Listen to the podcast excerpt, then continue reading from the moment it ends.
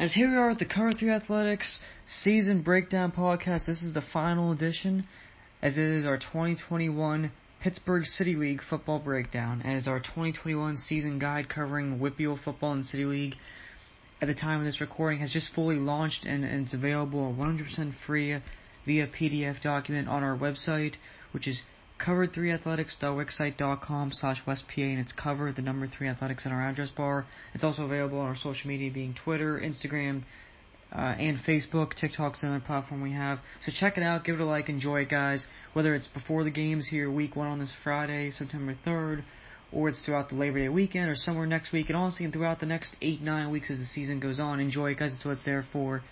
So let's talk about the City League, though. So, okay, so the City League, six teams are city, and that is Allderdice, Brashear, Westinghouse, University Prep, Perry, and Carrick, as Carrick is independent for the third year in a row. So, touching them really quick, Carrick's trying to rebuild the program. They've only won one game since 2015. And they have new coach Greg Johnston. Not a lot of starters back. Um, kind of the main guys to watch for them, though. Um, for the Raiders, is Rashad Woods, who's a, who's a junior quarterback defensive back. You got a veteran lineman in Shane Foster. You have a kid that transfers from Texas and Tyrone Beasley joining them in, in the secondary. And then you have junior Mario Neuer as a, a receiver defensive back, and then you have a sophomore and Brendan Patton Smothers that's supposed to be with them. So, so Carrick again, they're just trying to turn the program back around and trying to find the right way to go. Um, it was getting, trying to get some young kids action, so Carrick's just trying to get in the win column and try to go begin the right direction. So about the five city teams that compete, this is how it goes. You have five teams competing for, competing for the city league championships. The top they play regular season play everybody once. They play other games. The the top four make the playoffs. It's a simple four team bracket, and then the last team standing as crown city champs. And this year they're back into the state playoffs, so these teams have that option as well. So let's talk about. So Westinghouse they're the two-time defending city champions. They're looking for a three-peat. And yes, they lost a little bit on offense, but they bring six. I'm sorry, they've lost a little bit from that team, but they bring plenty back, especially on offense. 16 starters, nine on offense, and a huge part of it is quarterback Keyshawn Morsillo, who had a breakout sophomore year quarterbacking the Bulldogs. He's back as a junior, and again, dual threat guy, very talented. But around him is plenty of talent too. Is of course the, the top guy, senior receiver J-Ron King, he's also a star defensive back, and as Dante Green, their coach, says, he's he might be the best all-around player, and he's a very good game-breaking type player. Malik Harris is a senior. He's the cowbell in the backfield, also a good linebacker. Then you have juniors Khalil Taylor and Sean Robinson there to get carries, spread the wealth. Taylor's also key in the back seven of the defense. Then you have Keelan Kenny and Mark Butler anchor the line, and also two starters back. And there's a little bit mix of younger guys too that played, so you got a good transition there. And then you have Kyron Collins and Sear Smith, both guys who saw time a year ago. They're back now looking for more. Roderick Jeter's a junior, a talented linebacker. He helps bolster that defense. And you have other linemen that are specifically on the defense.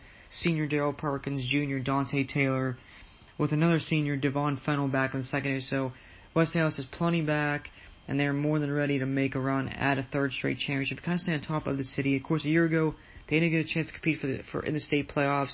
This year that option's available, so that's another thing to kind of add on to the motivation factor for the Bulldogs, who really done a great job. Another guy to watch out for them is junior linebacker DB Troy Brown, another guy that we have marked. So the question looms: Who is their biggest competition? And in the in the and kind of like the theme of the city is, I mean, the cover got the cover theme we used was the stars align, and um the quote we had was the stars are shining bright under the city lights because there's a lot of star talent in the city. There's a lot of it that's coming up that's seniors this year, as well as just a lot of returning guys back across the board. As you look at Allderdice, they've been to the City Town game six of the last eight years. Unfortunately, they've lost four times, including 2020, but they lost a strong core. But again, 16 starters are back and nine on defense this time. As Noah Johnson's a leading man, as he, a, he headlines a secondary, then as a trio of pass rushers that are just really dominant, and Robert Brown Jr., George Benjamin, and Micah Brown. As Benjamin and Brown are both on the offensive line too. George Benjamin might be the best lineman in the WPIAL. I'm sorry, in the city, in the city this season. As of course Brown Jr. He's kind of a slot back, so he'll get carries. He can line up a line up and receiver. He kind of could go up as an offense. is that Noah Johnson also is going to get some carries in the backfield. But then the the main runner is going to be junior Nairon Smith, who's also a third year starter, who's a third year starter running back. He's also a linebacker, so look out for him to do some big things this year. But then you got some new guys breaking out for the Dragons. You have sophomore Terrell James, who's going to be a slot back as well as a DB. You receivers in Will Coleman, Jr., Cornell and James. And there's plenty of talent, but the major question is who's the new Dragon quarterback? It's either going to be junior Jerron Parker or sophomore Ezra Jeter, as Parker also should play a role in the secondary. As of course, Allderdice, they, they took a challenge on playing North Allegheny in week zero and they lost, but it was a big challenge. They took it on, they did score, and they put up a fight, so I think it's only going to make them better. And then a touch on Westinghouse, they demolished St. Louis Silent week zero, so a very strong start for them. And then we look at University Prep of course, they, I mean, they've been one. they've kind of been since their inception 11 years ago. I mean, they've been a solid program from the start. The only thing missing is they're on a little bit of a title drought after winning a couple early on. But you have a duo of receiver DB stars headlining the group of Panthers this year. And that's senior Rashan Murray and sophomore Amari G. Both are special players and both can do things with the ball and be game breakers. Of course, quarterback Keon Smalls had a solid junior year when he took over. He's back now as a senior. Should be his job to roll. Then you junior Amir McLeod. As McLeod could be somebody that could take over snaps, he's also a guy they want to put in receiver. You have Robert Arms leading the trenches, and then junior Terrell Allen Tooks. He's the man that's going to be the leading runner for them. And then Nasir Crowning, junior Jaden Anderson also are in the pass rush.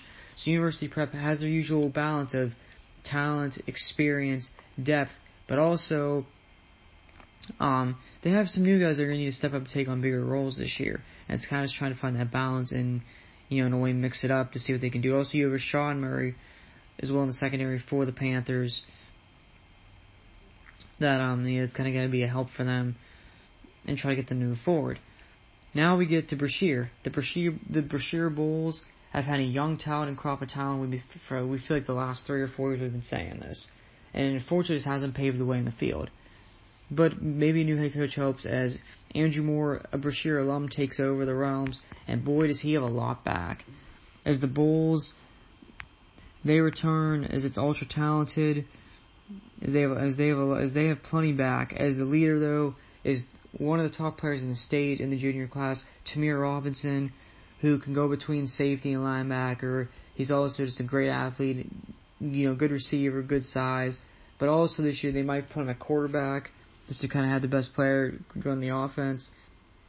But you also have senior Brandon Pizzell who transfers from Central Catholic, and he saw some quarterback time in their week zero loss to Wolverina.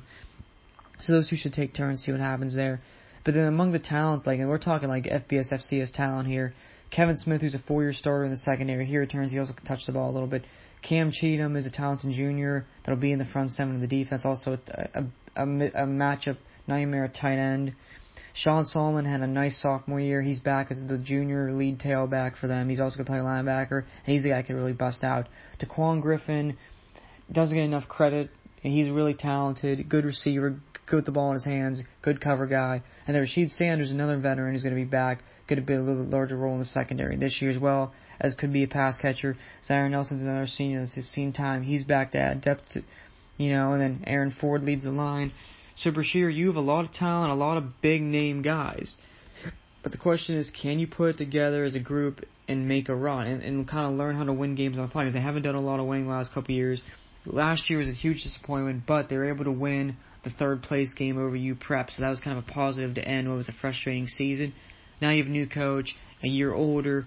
You know, we'll see how these guys kind of take it on. As you have again, you have the seniors who aren't as well known, like Matt Phillips on the line with with Aaron Ford, Emmanuel Myers on the defense in the front seven. You know, they should also be able to step up and make an impact for the for the Bulls. And last but not least, the Perry Commodores.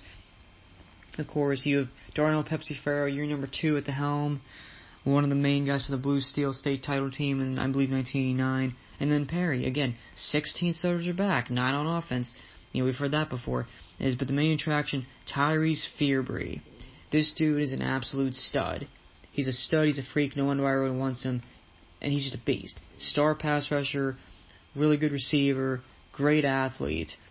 You know, and again, a guy Perry if it can have to kind of be a role model to the younger kids, say, hey, it is possible to you know, come out of the city, come out of Perry, and get FBS, FCS, even Division two looks and offers, let alone to be a success, but also as a program. So it's what they need to turn it around. But it's good. But it's going to be a bit of a young look though, because you have a sophomore duo to help guide the offense as quarterback Amon Erickson takes over, running back Zion Howard's the lead rusher now, and then another sophomore in the lines, Alvin Williams.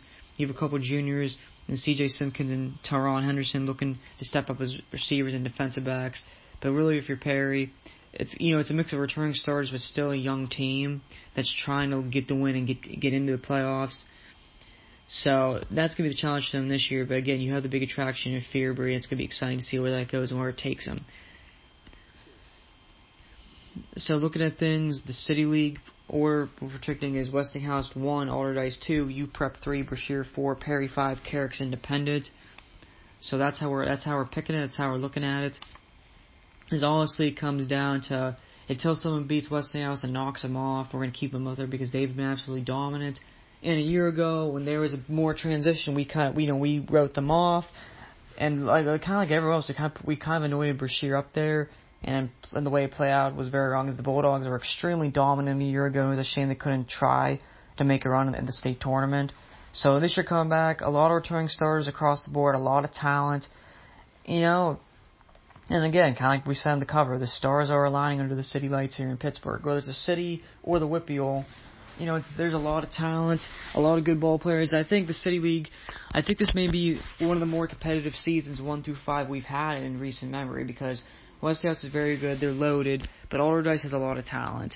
You know, in the quarterback position, they're pretty covered. You know, you look at U- University Prep you know, I mean, maybe the maybe the trenches are a little bit greener, and maybe a little bit throughout the defense, but again, they have a lot back in talent too.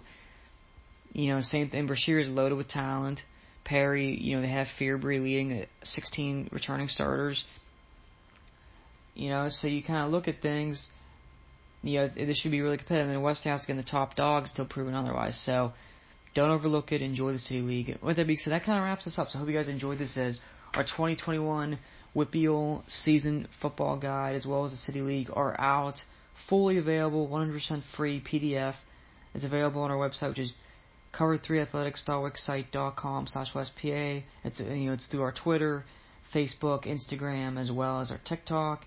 So, and of course, we're going to have weekly coverage throughout the season to recap everything that goes on every Friday night and Saturday afternoon in the WPIAL and City League football as we'll talk about game by game, just break it down really quick. We'll talk about top performers, players, give them recognition, you know, as well as just kind of go through kind of, you know, the the, the uh, forecast. And we'll have a weekly preview to talk about the upcoming games every Friday, and within the week one will be released somewhere later.